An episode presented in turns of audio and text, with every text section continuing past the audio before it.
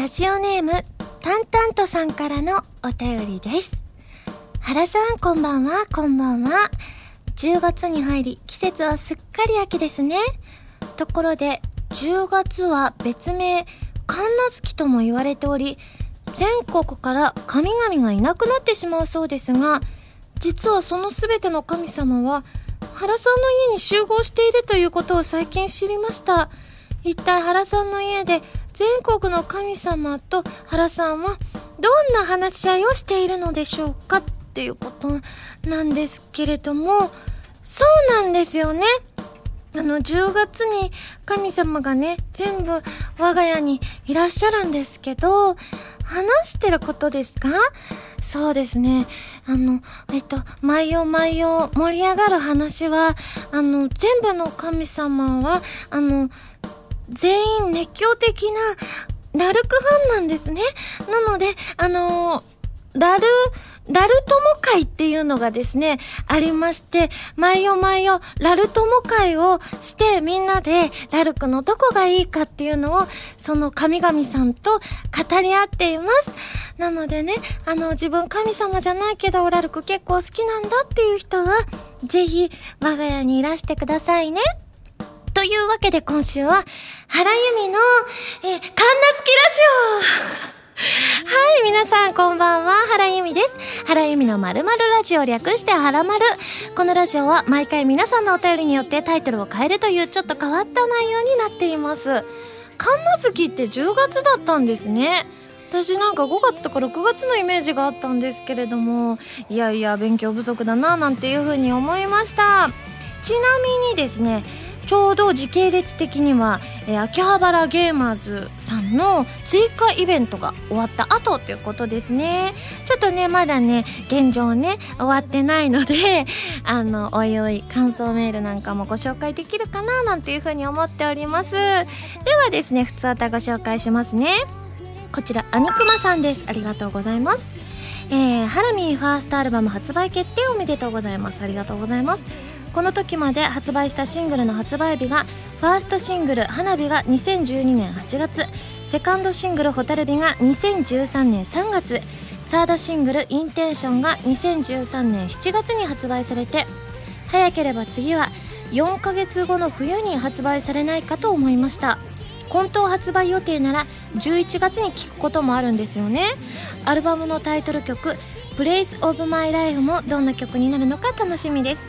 それではファーストアルバム作業頑張ってください。ということでいただきました。他にもねおめでとうメールいただいておりましてこちらハンドルネームカイトさんです。ありがとうございます。ハラミこんばんは。こんばんは。第57回でファーストアルバム「Place of My Life」の発売決定が発表されましたね。おめでとうございます。花火でデビューしてから1年ちょっとでのアルバム発売ですがハラミにとって長かったでしょうか？それとも短かったでしょうか？僕にとってはすごく短く感じました。毎週ハラマルやイベントを楽しみに過ごしていたらなんかあっという間でしたよ。おそらくこのアルバムの発売を機にハラミーが大きな舞台へと羽ばたくことになると思います。アルバムとともにそのあたりも楽しみにしています。ところでアルバムの発売というのはいつ頃決まったのでしょうか？他にもアルバムについていろいろお話を聞かせてください。最後にアルバム発売本当におめでとうございますということでいただきましてですね。そうですね。アルバムが発売いつ頃決まったんでしょうか？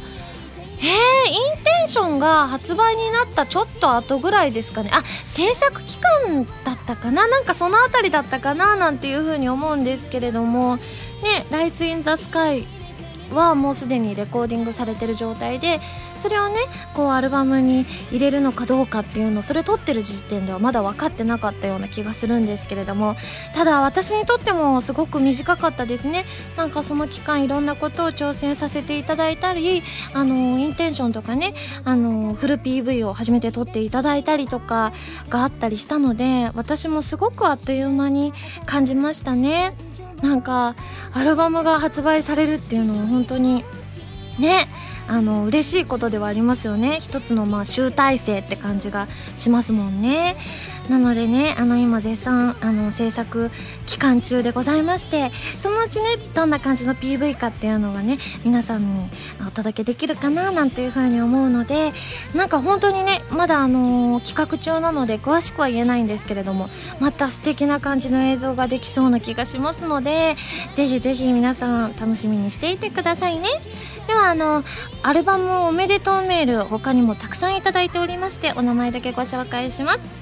青田貫さんダミさんショポロディダスさんともさんニフルさん U202 さんキャベツジュンさんりょうさんゆずんさんくずりさんくまがっぴーさん星さんしムーンさん部屋が暑いさんひーさんたけさんかぼっさわさん南風パワーさんおつくろさん。赤いマグロと緑のわかめさんリムカさんタコツボ軍曹さんハットの彦さんタカさんなどなどたくさんの方からいただきました。皆さんありがとうございます。では最後こちらペンネームエンジさんです。ありがとうございます。ハラミこんばんは。こんばんは。ずっと聞くだけリスナーでしたが今回初投稿です。ありがとうございます、えー、9月22日のアイマス幕張ライブに行きました。ウィンターライブの時に初めて参加して今回で2回目の参加でした。前回もそうでしたが出演者の皆さんの歌に日頃の疲れも吹っ飛ぶくらいに元気をもらいました。特にハラミーの風花フラワーガール素敵でした。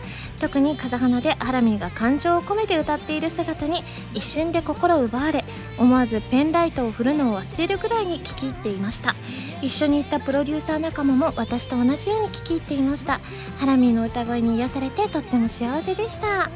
えー、これからも頑張ってください。ということでいただきました。ありがとうございます。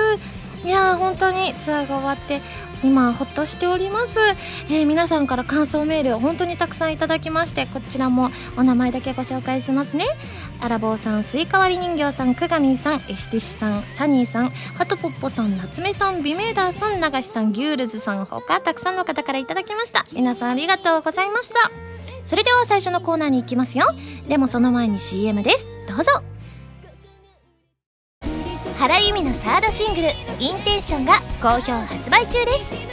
今回は全3曲入りのシングル。表題曲の「インテンション」は小説「オーバーロード4リザードマンの勇者たち同梱」のドラマ CD 主題歌。カップリング曲には PS3&Xbox360 ソフト「ファントムブレーカーエクストラ」オープニングテーマ「ブルームーン」とさらにもう1曲新規取り下ろし楽曲も収録。DVD 付き版にはインテンションのミュージッククリップも収録しているのでぜひチェックしてくださいね。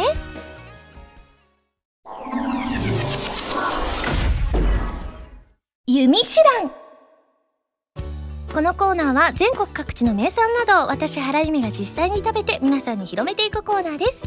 今回も名産をいただいて最大で星3つまでで採点させていただきたいと思います。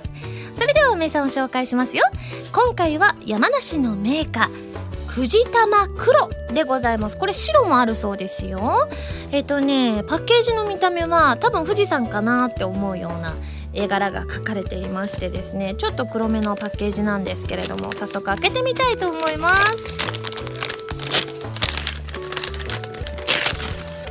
はよいしょ。おおこれはなんか黒い丸っこいのが入っていますけれども。あすごい甘い香りがふって今してきました。すごいです。ああでも1個ずつ梱包されてますね。これみんなで食べるのにいい感じですね。それでは開けてみたいと思います。あーこれ見た目はねもうほんとチョコレートって感じですね。でなんかちょっと見えててカステラ生地に包まれている感じですね。カステラ生地がチョコに包まれている感じですね。ではいただきます。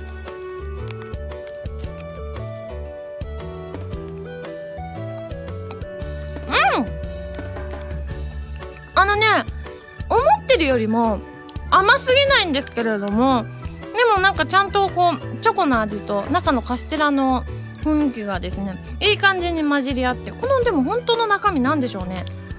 なんか真ん中に何かちょっと色味の違う部分があるんですけれどもこれは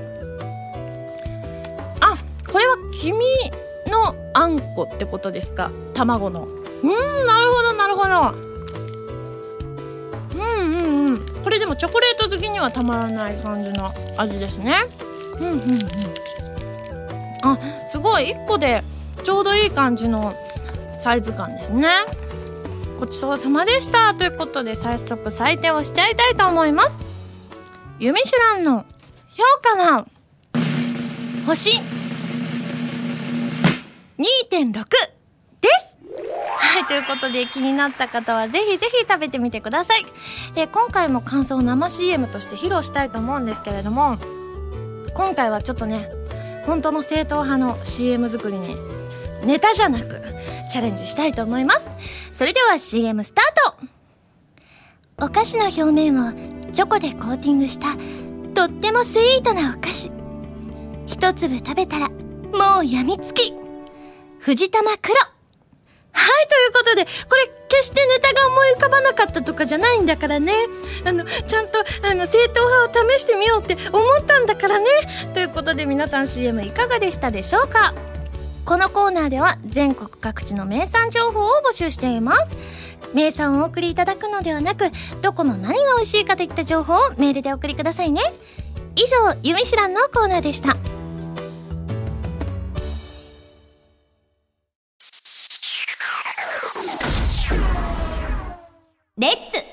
き語りストこのコーナーは私がギターのコードなどを覚えて立派な弾き語りができる人、その名も弾き語りストを目指すコーナーです。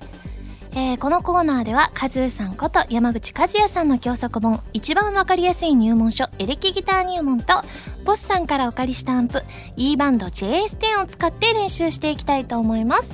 今回も溢れる思いの弾き語りに挑戦していきますよ。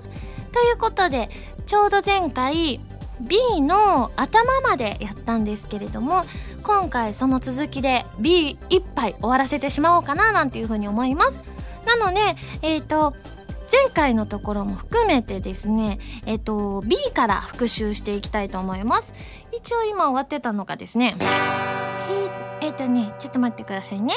じゃあいきます。一人ぼっちで歩くしてきた。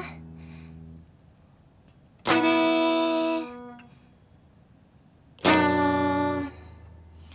この続きですね、えー、コードをご紹介しますと E マイナーそして F シャープマイナー G A サス4 G A B フラット C D サス4 D となっております。これでね B が終わるってことなんですね。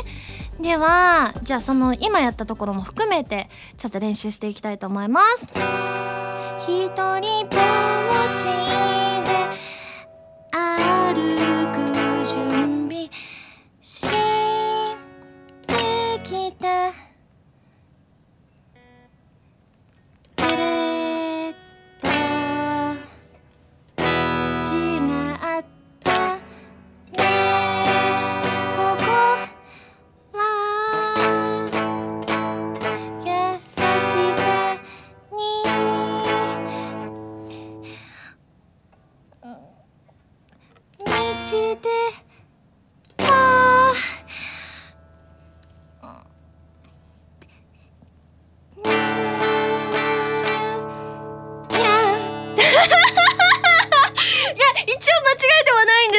かなりたどたどしかったので、一応ね、あの、そんな劇的に激変はしないんですけれども、一応もう一回だけやっときましょうかね。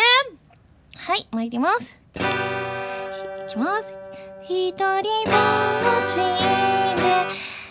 あ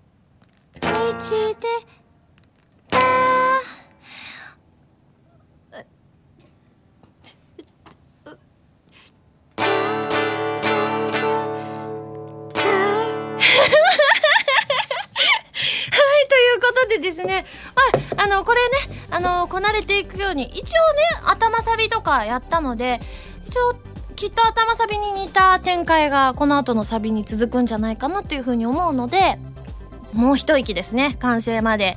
皆さんいかがでしたでしょうか？以上レッツ弾き語りストのコーナーでした。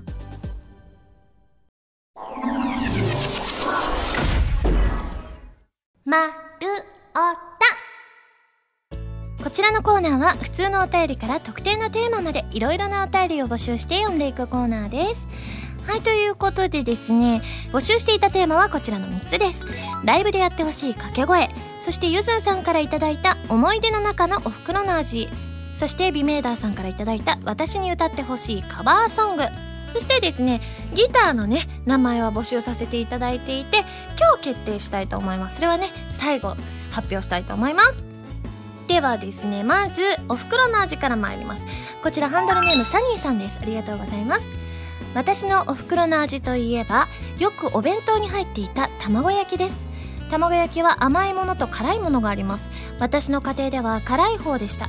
程よい塩加減が好きでいつも美味しく食べていたのを覚えています。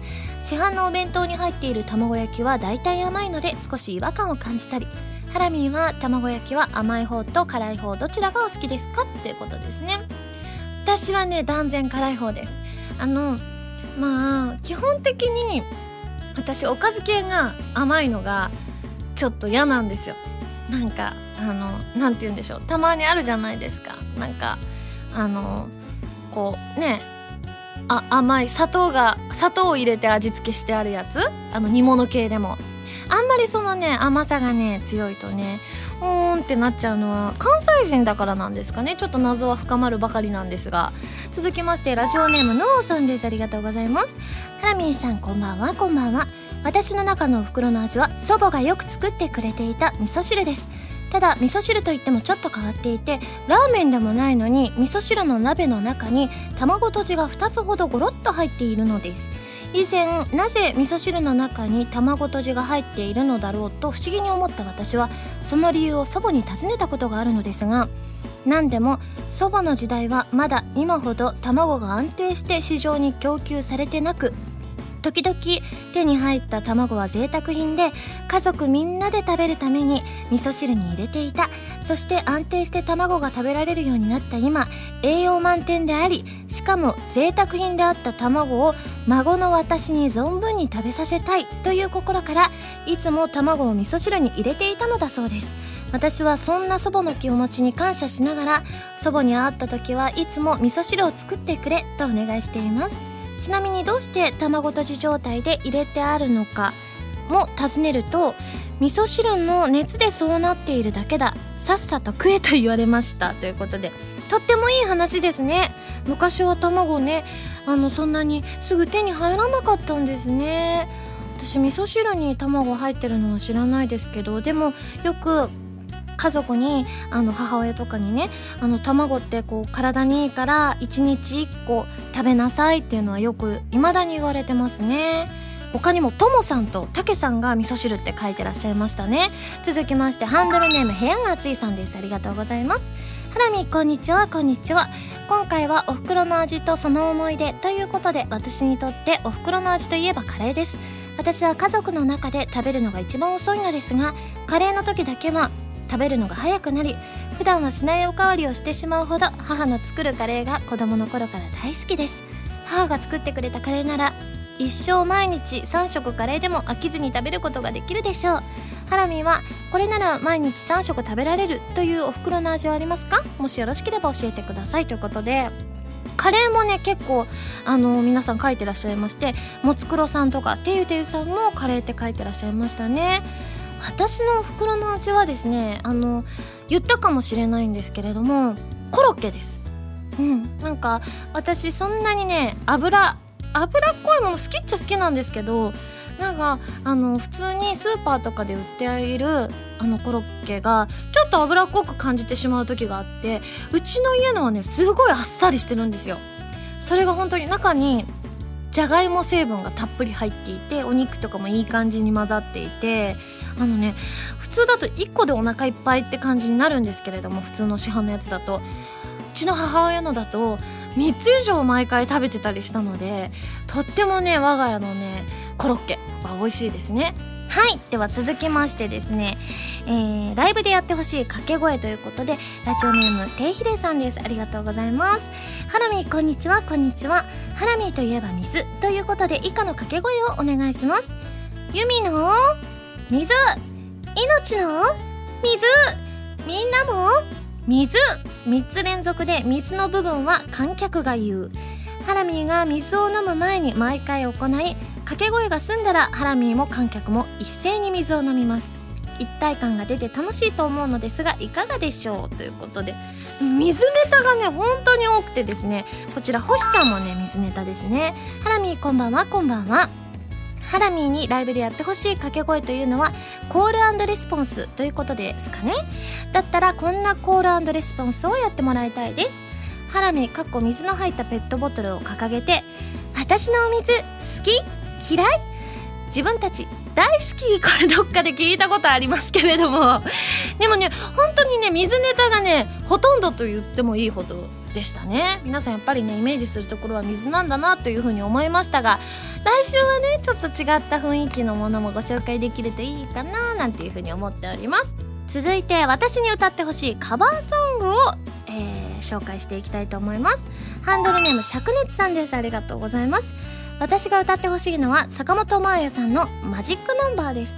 理由ですが歌詞の中に出てくる前を向いて頑張る女性とハラミーのイメージがつながったからです。ということで私もね坂本真綾さんの曲すごい好きで大阪にいる時からよく聴いていたので歌ってみたい気持ちはありますね。続きましてハンドルネーム愛の風さんです。ありがとうございます、えー、ライブで盛り上がること間違いなしの曲学園天国です。ライブなので一緒になって歌えるしカバーも多くされているので幅広い層の方が知っているのではないでしょうかということで。私もこれ知ってます。でももともとすごく昔の曲なんですよね。でも私とか多分きっと今の人もご存知だと思うのでね、どの層の人も知ってる曲っていうのはいいですよね。続いてハンドルネーム流しさんです。ありがとうございます。ハラミに歌ってほしいカバーソングということで私はヒステリックブルーさんの春スプリングをします。優しくも力強いハラミーの歌声は絶対に合うと思うのです。確かにこれすごく流行りましたよね。すごい高そうなイメージだな。続きましてハンドルネームゆうきさんです。ありがとうございます。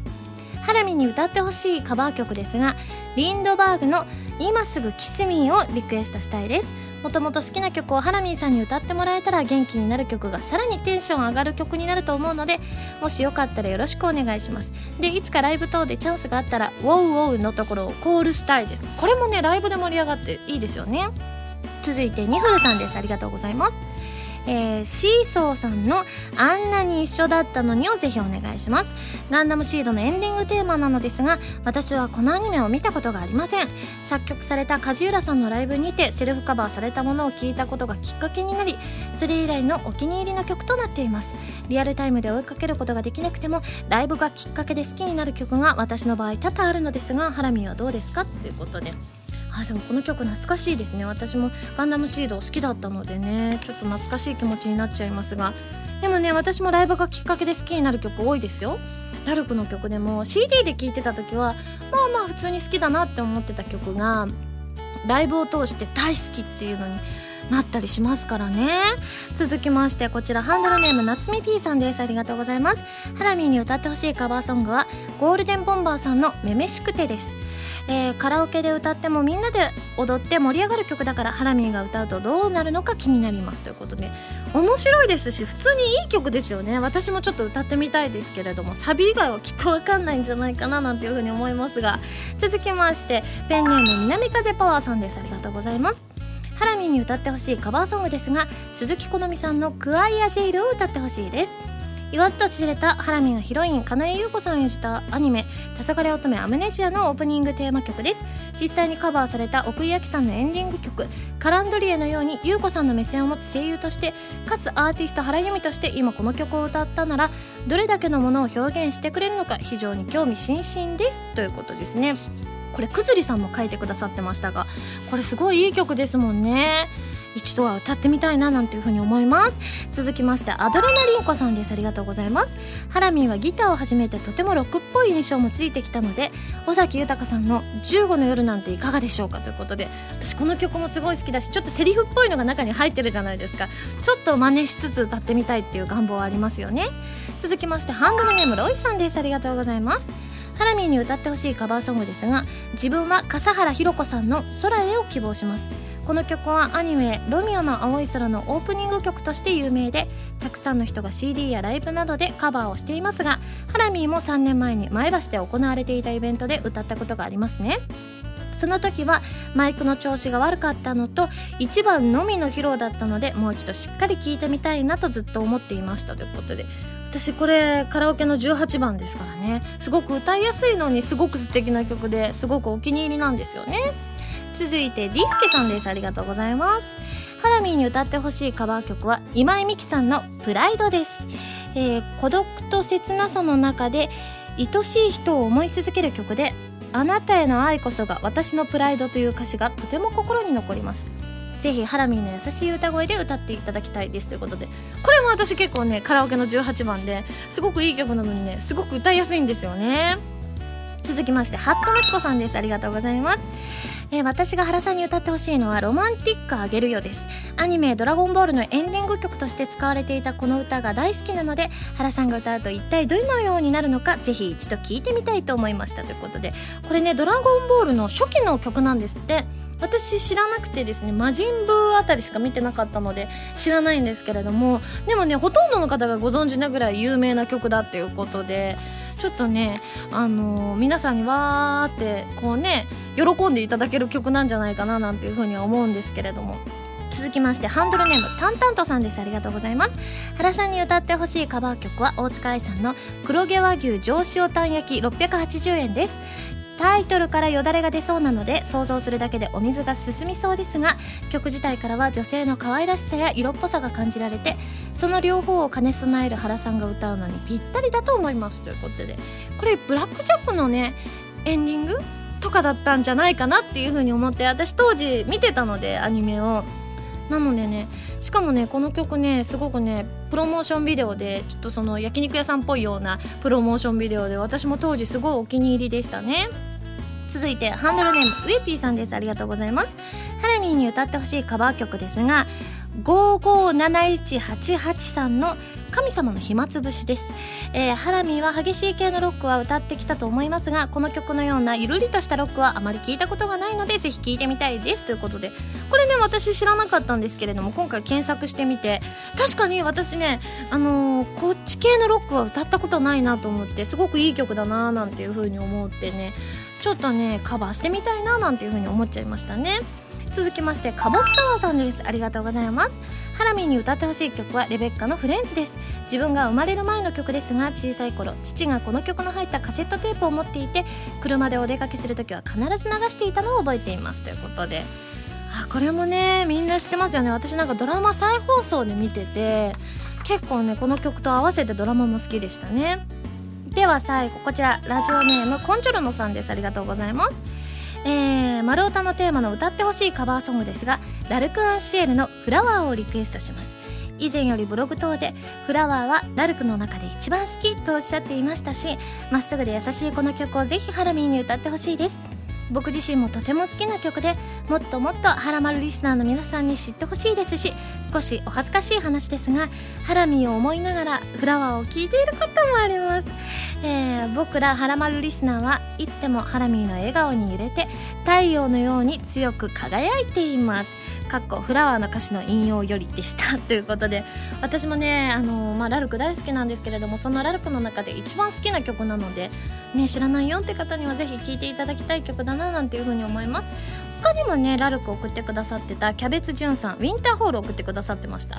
あと熊川 P さんがレディーステディーゴーを送ってくださっていてですね全部好きな曲なのでねよくカラオケでは歌ってるんですけれどもね皆さんに聴いていただく機会っていうのはあるのでしょうか？どうなんでしょうか？ということでですね最後にですねギターの名前をね決めちゃいたいと思います。今回ご紹介するのは、えー、ラジオネームほっこりしんじくんさんの、えーギターの名前考えてくださったギターの名前なんですけれども、えー、原さんの相棒なので原棒で腹にあの相棒の棒っていう字ですね。続いて包丁さんのギタエモン。続きましてハンドルネームショポロディダスさんのギターの名前についてですがおそらくハラミハラマル絡みの名前が多数だと思われますのであえてギターを中心にして考えてみましたということでギターの弦に絡めて源太郎愛称源ちゃん。あるいは渋めの現像愛称源さんでいかがでしょうか？もちろん CV は少年おじいさん役にも定評のあるハラミーで。ピンク色ですが男の子の設定でと書いてあるんですけれども。玄ちゃんって言われるとちょっとギターじゃなくドラムを思い出してしまうんですけれども。皆さん本当にたくさん送ってくださいましてありがとうございます。えー、でねあの今日で決定したいと思うんですけれども。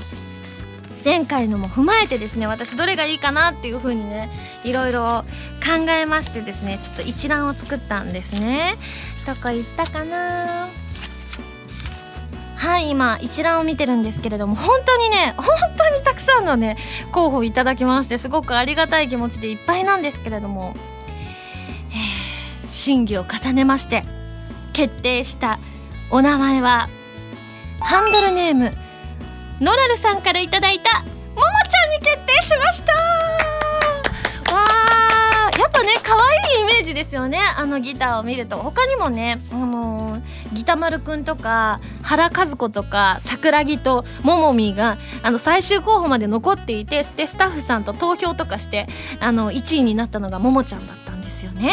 なので今後とも弾き語りストのコーナーで登場するももちゃんもぜひぜひよろしくお願いします。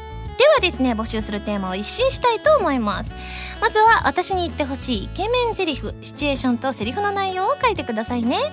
続きましてですね私に着てほしいライブの衣装まあ色とかでもいいですしあのこういった感じの雰囲気の衣装がいいですっていうのでも何でも結構です。そして最後こちらラジオネーム新海さんから頂いたテーマですね。え以前の放送でハラミーが扇風機を回し続けたまま寝ると死ぬと母親に言われていたとありましたが私もまさに小さい頃母親にそう言われていました。自分にとっては当たり前のことなんですがこういう今でも信じ続けてしまう迷信のようなものって面白いですよね。他のハラマルリスナーの方は昔一体どんなことを言われていたのかもしあるなら少し気になるので聞いてみたいです。私の家は他に朝雲を見かけたら殺しちゃダメ。逆に夜雲は殺さなきゃダメ。これ私も聞いたことあります。おばあちゃんが言ってました。続いて夜に口笛を吹くと泥棒が来る。あこれもおばあちゃんが言ってましたねうちも。というふうに言われていましたよ。私の出身は奈良県ですが関西と関東ではまた少し違っていたりするのでしょうかということでいただきました。なので今回のテーマはですね今でも信じ続けてしまう迷信のようなものということでお願いします。その他自炊のメニューなどあとはですねこのテーマにしてほしいというテーマのネタも募集しています。丸太ではテーマのお便りからそれ以外のものまでいろいろなお便りを募集していますよ。どしどしご応募ください。以上丸太でした。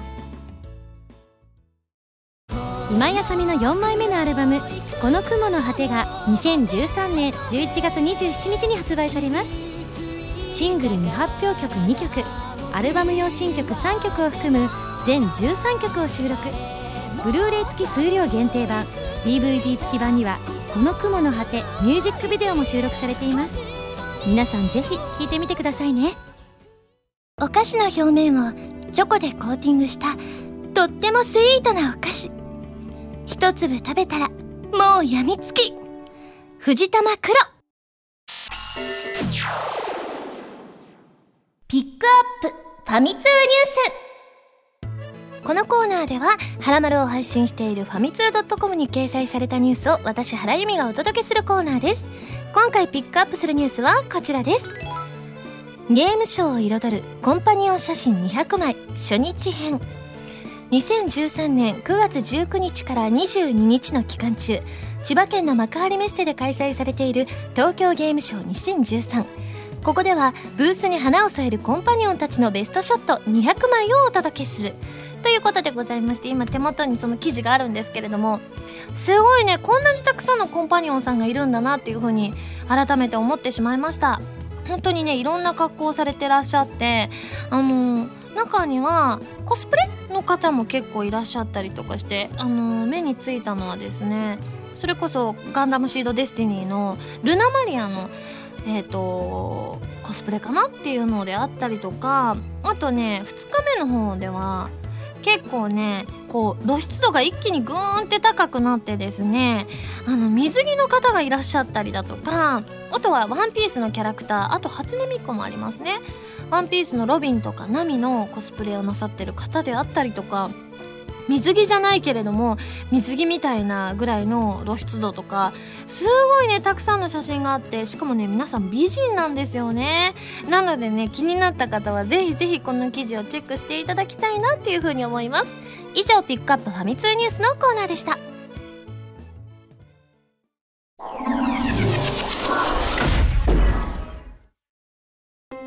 エンディングでございます。ここでお知らせです。私のファーストアルバムの発売が決定しました。タイトルは「Place of My Life」発売は混沌です。皆さんお楽しみに。ぜひご予約もお願いします。番組では皆さんからのメールを募集しています。普通歌はもちろん各コーナーのお便りもお待ちしています。メールを送るときは題名に各コーナータイトルを本文にハンドルネームとお名前を書いて送ってくださいね。メールの宛先ははらまるのホームページをご覧ください。次回の配信は2013年10月12日土曜日になります。なんと街遊び当日。楽しみですね。それではまた来週土曜日にハラマル気分でお会いしましょう。お相手は原由美でした。バイバーイ。